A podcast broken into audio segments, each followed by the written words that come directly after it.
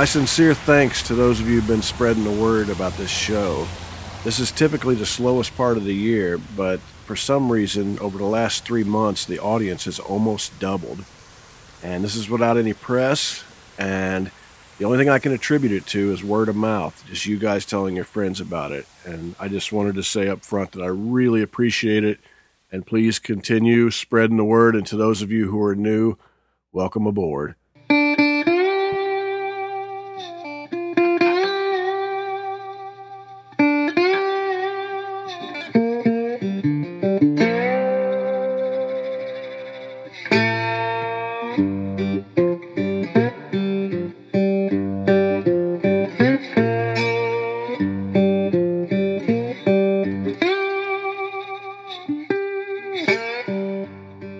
Friends. This is Otis Gibbs, and you're listening to Thanks for Giving a Damn. I'm sitting here in my living room in East Nashville. This is a personal journal. This is a bit of an experiment. I like to say right up front that I haven't the slightest idea what I'm doing, but I decided to do it anyway. This show was founded with the idea that there are only two people in art that matter there's a creative individual and the person experiencing it, and everything else is an artificial filter. This is a way for me to share things with you guys without any filters whatsoever. My guest this week is Jim White. Jim is a singer and a songwriter who lives in Athens, Georgia. You can find out everything you need to know about Jim at jimwhite.net. I first met Jim when our friend Caroline Herring put together some gigs and uh, got us all three to play together, which was a very, very good time. And uh, I instantly took to Jim. I really like him. He's a wonderful person. He's a beautiful man, very smart, creative, and very strange in all the best ways. You might have seen the movie Searching for Wrong Eyed Jesus. If you haven't, I strongly recommend that you look it up. It's an interesting look at the southern part of the United States, the small towns, and the re- religious extremism that takes place there. And there's people like the Handsome Family and David Johansen in this film and Jim is your tour guide, showing you all the strange and wonderful parts of the South. But Jim and I got together when he was in Nashville. We met up in a hotel room. There's a lot to this, and it's all one big long story that comes to a wonderful conclusion. I'm going to get right to it. There's Jim White.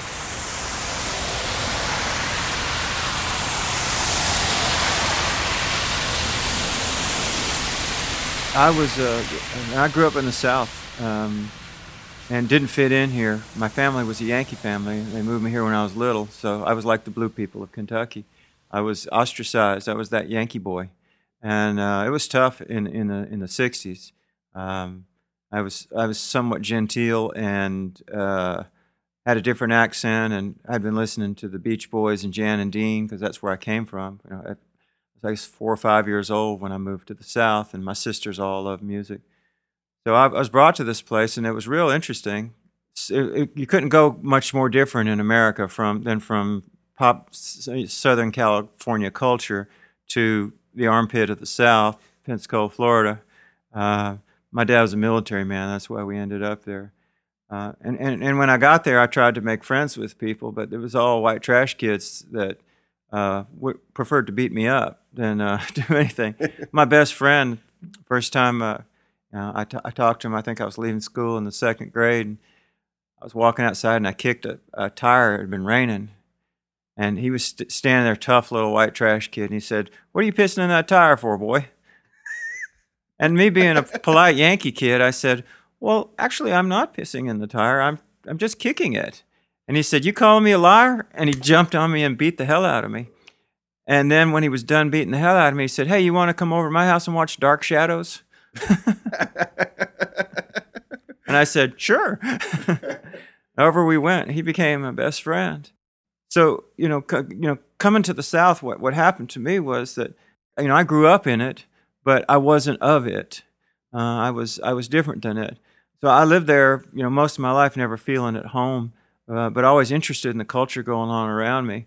Eventually, I just decided I had to leave, and, and I went and I traveled and I did all these crazy things, and I ended up being a, a cab driver in New York, and my, my mental state was kind of deteriorating. I, I, I looked like Travis Bickle at one point. You know, I had a mohawk and was driving a cab and was yelling at people and crashing cabs into walls and stuff. And at the end of, of pushing that to its logical end, pushing will I go crazy or will I stay sane, uh, I had this cataclysmic uh, health crisis where I was dying and didn't have health care and uh, didn't know what to do and was clinically depressed. And, and I went home to die um, in, in North Florida.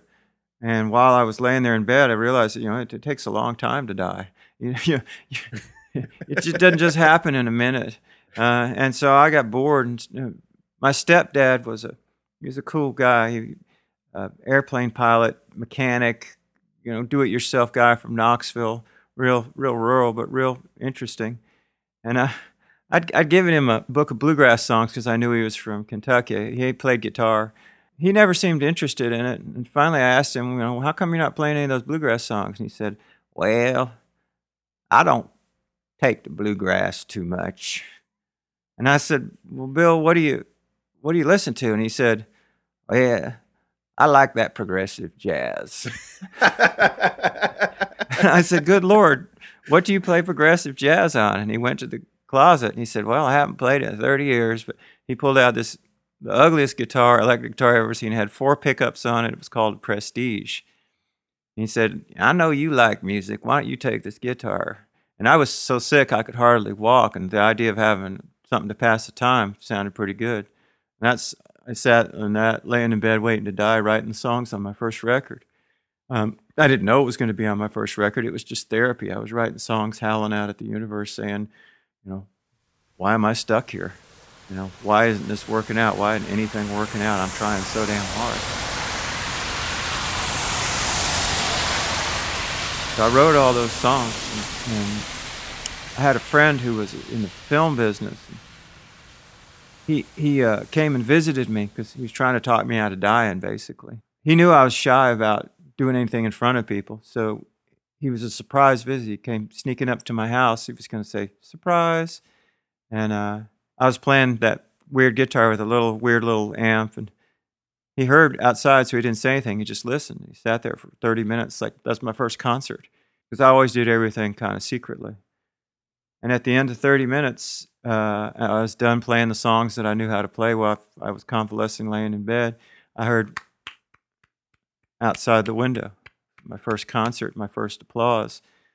And uh, he stood up, and I looked out. I was, I thought I was hearing things. You know, I thought it was the angels clapping before they took me off to heaven.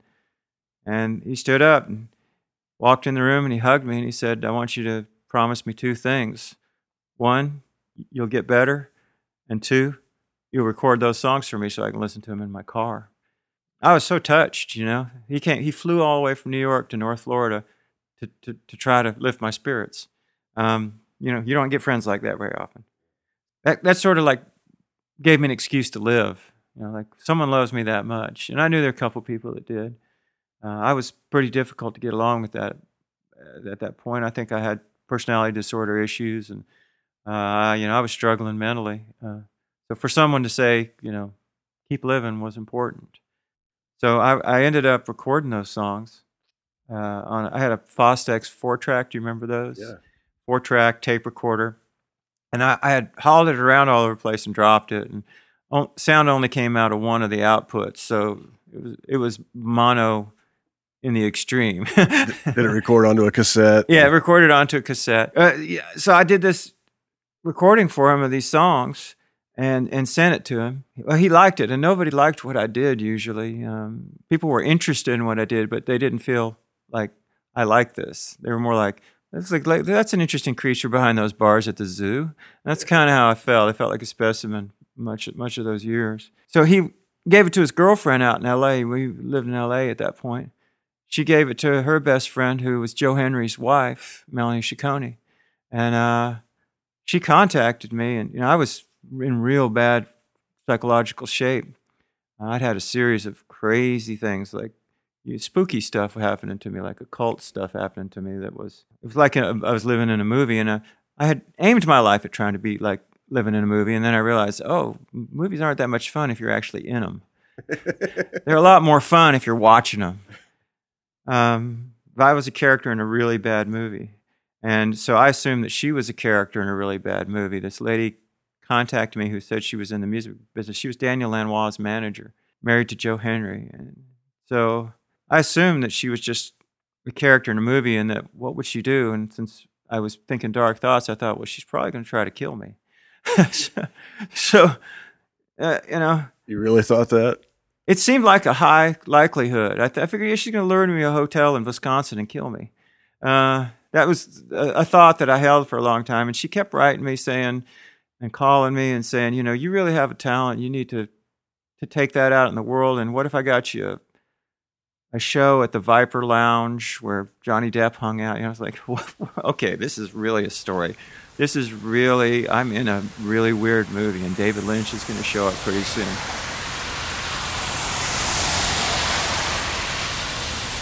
But David Lynch never showed up.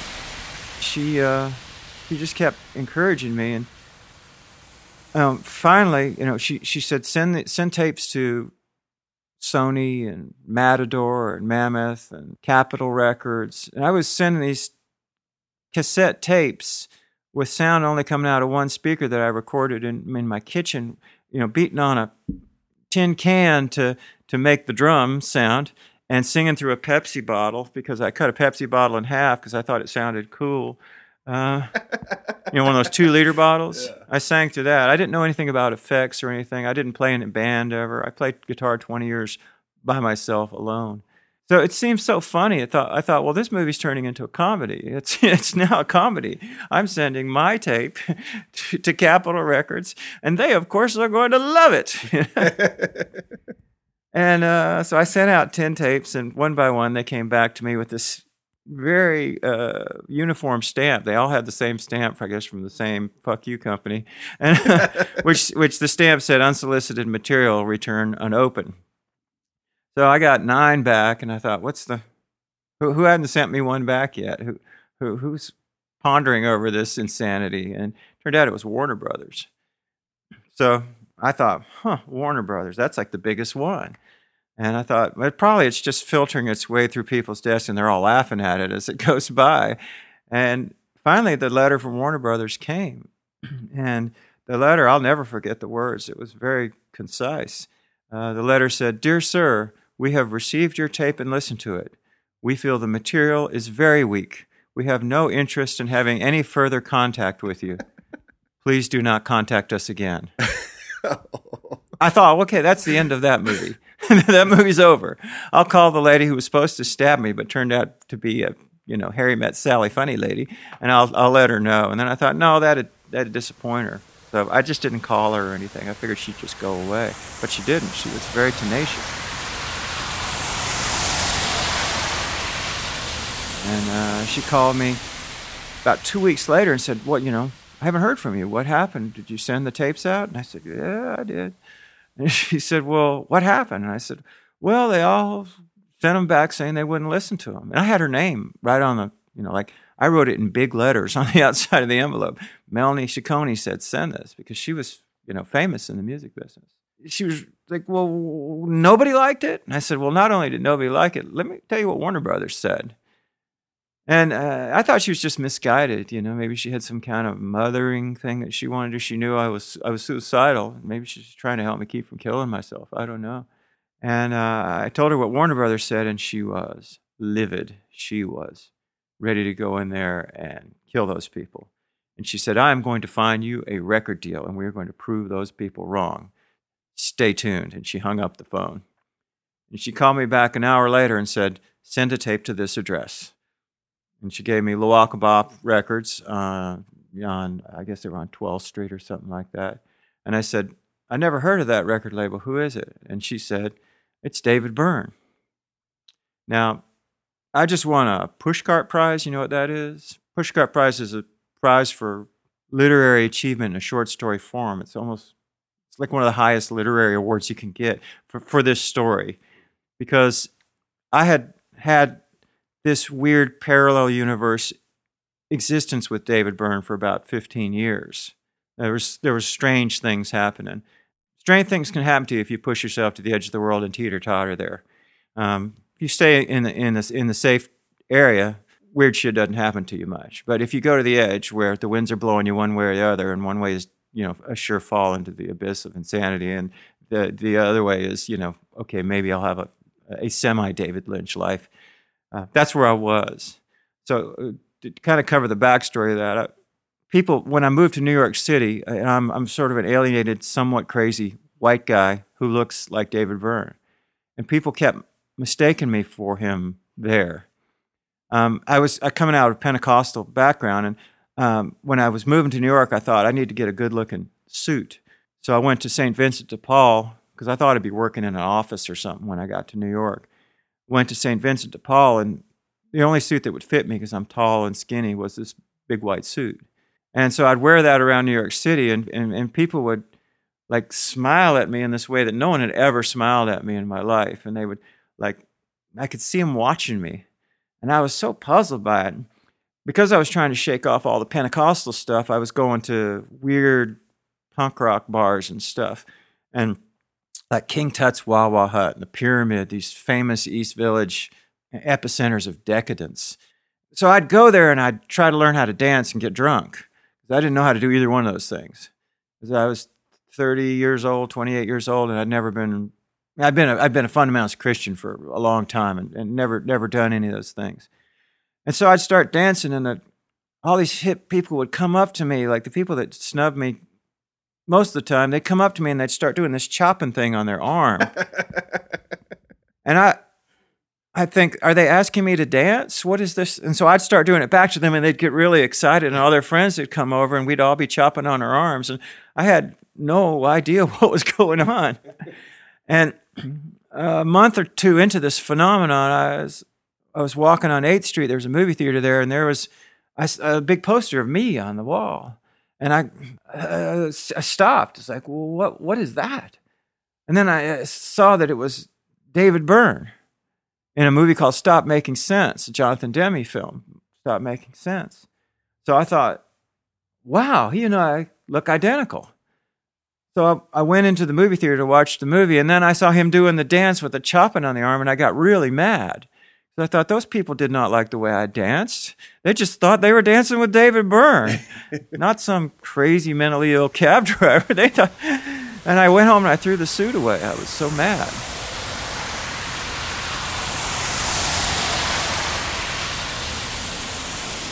A couple years later, uh, I was I got accepted to NYU. Uh, I just kind of bluffed my way into this major university. At that point, because you're you know you're crazy and you're teeter tottering on the edge of the world, you have a certain charm and attraction because you're you're the tightrope walker. So uh, I, I walked into the, NYU and there was you know all of these formal people who were dealing with sane, stable individuals, and I, I, I might have been interesting to them as an art school. So they, they accepted me and gave me a scholarship. It's pretty cool. And uh, I was I, I, took a writing class first time I'd ever been in in real a real interesting, fertile educational environment. Took this writing class and started writing short stories that I really enjoyed. And the, the best writer in the class was uh, a lady named Jane Malloy. She was an African American woman, just self determined, funny from the South, you know, a, a, a, mix of intellectual and earthy. And she was just, man, I, I thought she was the cat's pajamas. And one night, halfway through the course, I had a dream. Uh, you know, I have a sleep disorder, so I dream constantly. Oh, you know, I, I go in and out of REM sleep all night long. It's exhausting. I'm more tired when I wake up in the morning than when I go to sleep. And uh, I had this dream that Jane Malloy was talking to me and she turned into a bulldozer, like a big, giant yellow bulldozer. And I climbed up inside and I started driving her towards a swamp. And we, as we were disappearing into the swamp and the muck and the mire, I jumped out and, and sludged my way back to the shore. And um, I, you know, I wake up constantly. So I woke up right after the dream, and I thought, oh, I have to tell Jane about that dream. So I saw her the next day in school and said, oh, I got to tell you about this dream I had. You were a bulldozer and I drove you into a swamp. And I jumped off and swam back to shore and you disappeared. Did it frighten her? She, uh, well, she was, she was a very tough, self-determined woman. She said, honey, don't have no more dreams about me. so I, you know, I felt incredibly embarrassed, you know, like I thought, oh, this is my personality disorder doing crazy stuff again. And I've alienated this one person in the class that I really admire. So I, I had I started, you know, groveling and apologizing. And I said, I'm so sorry that I that I say stupid things, uh, Jane. It's because I'm I'm just too white. She said, You what? And I said, I'm I'm too white. See, I want to be cool like you're cool, and like Don Cherry's cool. Uh, I want to be cool like that, but I don't know how. And if I try to act cool, I become more pathetically white. And so, what I've decided to do, Jane, because I've been thinking about this whole issue of cool and not cool, what I've decided to do, Jane, is I'm going to give up trying to ever reach cool because I'm going to have to walk through so much white to get to cool that I'll be dead by the time I get to cool. So I'm just going to turn and go the opposite direction and go further into white and become really, really white. And maybe if I get white enough, some act of grace will take place and I will be cool. And she's real smart. She said, Oh, you mean like that Jungian thing, enantiodromia or whatever? There was this big word. And, and, and, and I said, What's that? She said, That's where you take a logical quality to its most extreme and it becomes transfigurational. And I said, Wow, yes, that's my only hope for, for finding peace in this world. And she said, So let me get this straight then. I think what you're trying to do is become super white. And as soon as she said the word super white, David Byrne's face appeared in my mind. There it was. He was super white. And that's, that's why our, our lives kept intersecting because he was doing the same thing. He was becoming so white that he was cool, but he was way further down the road than me. Uh, but I realized, okay, I found my exemplar. It's that guy. It's that guy who chops on his arm and sings about burning down his house. I'm burning down my house too, in a way, you know. I'm burnt. We're both burning down our houses to be free of, you know, the, the, the, the burdens that have been placed on us through through no fault of our own. So I thought, wow, if I ever see that guy, I'm just going to walk up to him and just cool as a cucumber. I'm going to say, super white, and he'll know if the universe is a fair place, if the universe, if there's any order or logic in the universe, he'll know.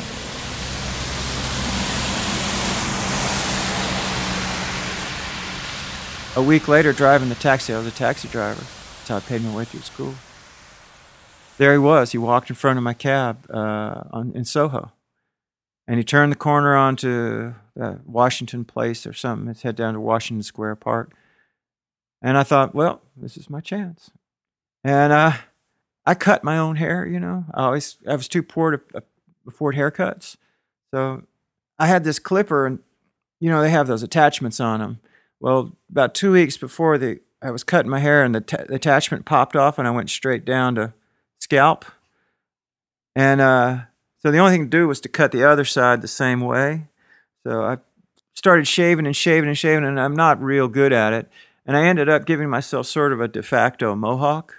So I had, I looked like Travis Bickle, and, and I was certainly as crazy as Travis Bickle, but not in a, in a, in a hostile way. I was sort of innocent crazy. So I, I turned the corner, not really thinking about the whole picture a cab driver with a mohawk following a celebrity and and got behind him he was just walking along at a steady pace on the sidewalk and so i was pacing him in the cab about you know three miles an hour and uh, he kind of looked over his shoulder and saw a cab following him. And he looked over again. I was looking very intently at him. I was trying to figure out how we, how, what our deep connection was. So he picked up his pace a little bit, and I picked up my pace a little bit. And I thought, well, this is the time. This is the time. So I rolled down the window, and I put put my head out the window so that he could see that we we were brothers. And, and, and I shouted, "Super White!" at the top of my lungs. It didn't come out like I wanted. I wanted David Niven to say super white, but you know, Cowboy Bob Kelly shouted super white, Southern wrestler, and uh, he increased his his pace rapidly at that point. So I started chasing him, shouting super white, super white, super white, and he eventually ran, sought refuge in a store. I'll never forget because I was outside, kind of half in and out, half out of the cab he was my lifeline basically to a world that made sense. And he was peering out at me through the, the window. Super, I was shouting super white, and he was probably thinking, "Where's the phone so I can call 911?" Um, and I, I, just felt like I, I felt crestfallen because it di- it didn't make sense to him, and I was just a crazy guy in a cab, you know. And I drove away. I was so ashamed, you know, so sad and heartbroken that there wasn't any justice in the universe. So there, Melanie Ciccone is saying, send send your crappy little tape of your mentally ill songs with sound that only comes out of one speaker to David Byrne. And uh, and uh, I started laughing really hard. I thought, well, this movie just got more interesting. and I couldn't tell her because I thought she'd think I'm completely crazy because you've just heard the story. You realize that sounds like a, a delusional story.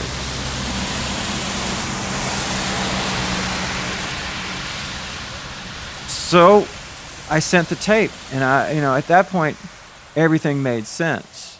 You know, it all made sense. The universe was working like it should. So I sent this tape to one of the most coveted boutique labels in the world, and I did not put a return address on it. I didn't put anything other than four words. Melanie said, send this. Melanie said, send this. I had drawn this picture of uh, angels carrying a, a, body off to uh, heaven. Uh, it's very crude. I, I, I do a lot of artwork, and I'd drawn it as the cover. Um, I can't remember what the what the name of it was. It was a funny name, something to do with redemption, and I sent it off to this deluxe fashion label, basically, you know, known for their impeccable taste in music. And I laughed and thought, well, I wonder what will happen with this part of the movie. This is, you know, and sure enough, two weeks later, she called me and she said, "Hey, you don't know much about business, do you?" And I said, "No." And she said, Why didn't you put a return address on that tape? And I said, uh, I didn't see any point in it. And then I thought about it a second. I said, How does she know that? Because the only way she would know that is if they, they contact her. So I said, Did they talk to you? And she said, Oh, yeah, they just called me. They need to talk to you. I thought, okay, all right, I know what it is. They're going to ask me like to paint their bathroom or something like that. Because they, they hear I'm clearly not a, a good musician. Uh, so they're going to ask me to like haul garbage out of their basement or, you know, because that's the kind of jobs I was doing when I wasn't cab driving. So I called the guy that ran the label, very terse guy. Just he, he speaks in shortwave. So I said, Hi, uh, I'm that guy that's friends with Melanie Ciccone. And he goes, Great, when can you come in? I said, How about now? And he said, See you in five. Here's the address. And gave it to me. So I'm thinking at this point, you know, I, I still was kind of thinking this was like she was going to lure me to a motel somewhere and kill me, and that this was that my tape really wasn't going to record labels, and I just I was very distrustful that anything good could happen to me. So I went to the label and and and walked in just bewildered. The chances, the, the unlikelihood of me being there was very high, and the chances of being being legitimate were very low. And uh, you know, I told the receptionist, "I'm here to see Yale Evelev, the guy who runs the label. And she said, Uh huh, who are you? It's like boutique label with beautiful women dancing through the hallways and stuff.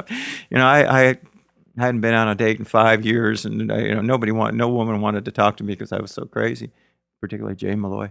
Um, and I thought, this is just surreal. And she went in the back, and Yale Evelev didn't come out. David Byrne came out. He came trotting down the hall just about the speed as when I was chasing him uh, three or four years earlier, and grabbed my hand, shook it profusely, and said, Wow, what an honor to meet you. Wow, you're a really great songwriter. Hey, man, how great. And then he turned away from me with his head, it was the back of his head was about three inches from my face at this point, And that's what what just occurred was one of the greatest inversions of all time. The guy who had been on the cover of Time magazine for his music had said to the mentally ill cab driver the words that the mentally ill cab driver should have said to the guy on the cover of Time magazine. he turned his he turned away from me as if I just wasn't there and said to the beautiful woman, "Hey, is there any good mail for me?" And she said, Yes, David. And she handed him a bunch of mail. And he sat there reading the mail like as if he'd forgotten about me. And I thought, This guy's crazy. and then I thought, Good. That's good. We do have something in common. So I stared at the back of his head for the longest time while he read the mail. And then I just kind of sat down in a chair. And after five minutes of reading the mail, he turned around at me and he said, Hey, what do you think about pedal steel on your guitar, on your uh, record? And I, I just stared at him. I said, What record? He said, The record we're going to make. And then he walked away. It was like a Saturday Night Live skit or something. It was so weird, and I couldn't, I couldn't figure it out. And I thought, when, when do I tell him about Super White? When do I tell him? Do I do it now? When do I do it? Because I knew that I had to tell him about it. And uh, then the label head guy, Yale, comes in. He takes me back to his office, and, and there's stacks and stacks of professionally created submissions in CD form, which was a new form back then. Uh, there was there was five foot high stacks, maybe thousands of CDs of people uh, with a sign over it that said submissions. And sitting on his desk was my crazy little cassette tape with sound that only came out of one speaker and angels carrying a dead body off to heaven. And it, I remember looking at it and thinking, you know, that, that is a surreal object in this room. It, it, it is not part of this continuum. Um, and he started talking to me. He was, he was much more guarded. He's not open like David is. He said, Well, you know, we really like what you're doing, and uh, we are very interested in talking about making a record with you. I'd never played a show live anywhere. I'd never played music with another person. Uh, I didn't know there was such a thing as conventional tuning on a guitar. And as I said, I was singing through Pepsi bottles and beating on tin cans. Um, I thought I need to tell him the Super White story so he understands why this is important. And something kept stopping me. So finally, I didn't tell anybody the Super White story. I just listened to all of it. First time in my life I've ever shown discretion uh, and restraint. And I listened to all of it, and then I walked out the door.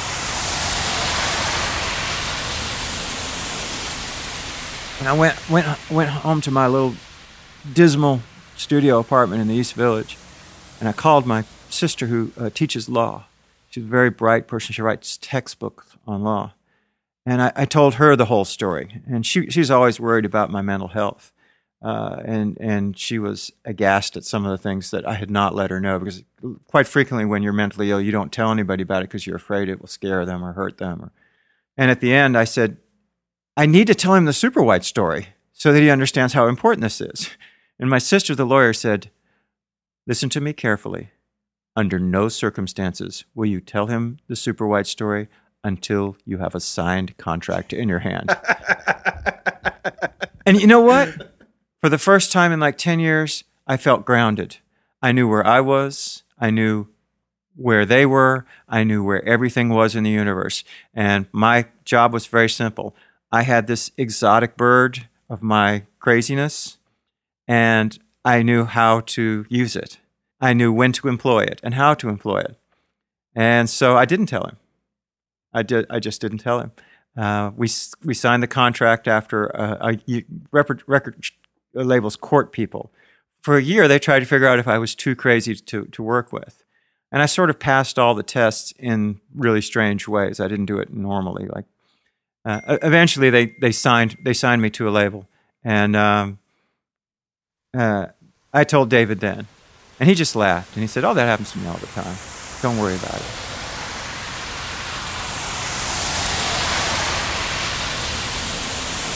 not not only did he, he sign me, but he befriended me. Um, I guess you know he, he he felt an empathy for a person who was struggling. So, despite the fact that I had never performed anywhere, despite the fact that I wasn't a, a good performer, I, I, didn't know how to sing, I didn't know how to organize a band. He decided I should open for him for a year and a half.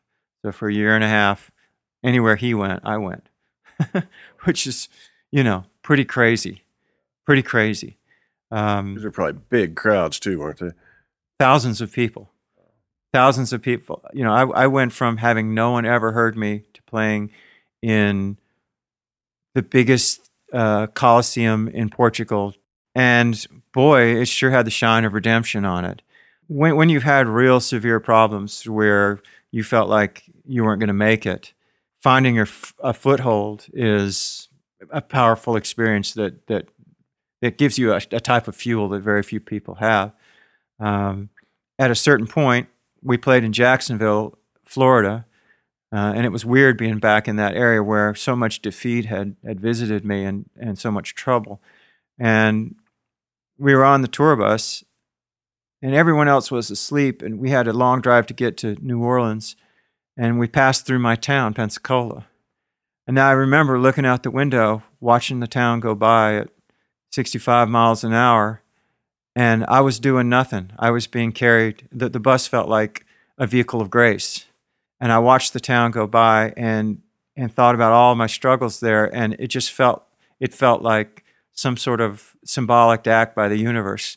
You are no longer having to drive your bus because thankfully you would drive it into the swamp like Jane Malloy's bulldozer. So, someone else is taking care of you. A, a, larger force is taking care of you. And from that point on, I could I could go home without feeling the weight and complexity of. of when I returned home the time before that, it was I, I felt like I was to die. It, it was a very redemptive feeling, and and you know for all those people that are struggling you know, find find your path of redemption and grab it by the throat and don't let go. Man, I appreciate you uh, meeting me here in this hotel room. I think they're about to kick us out of here. I think they are, yeah. It's beautiful to see you again. Likewise, Otis. We got to do another one of those shows where you tell some more of those stories. There we go. I'll do that. I'll do that. I tell you, I, I repeat those stories. You know, I, I know a lot of stories. I know a lot of stories. I very seldom tell someone else's story. I tell I tell yours all the time. Oh God, thank you. I appreciate that. Yeah, thanks for thanks for this is really sweet.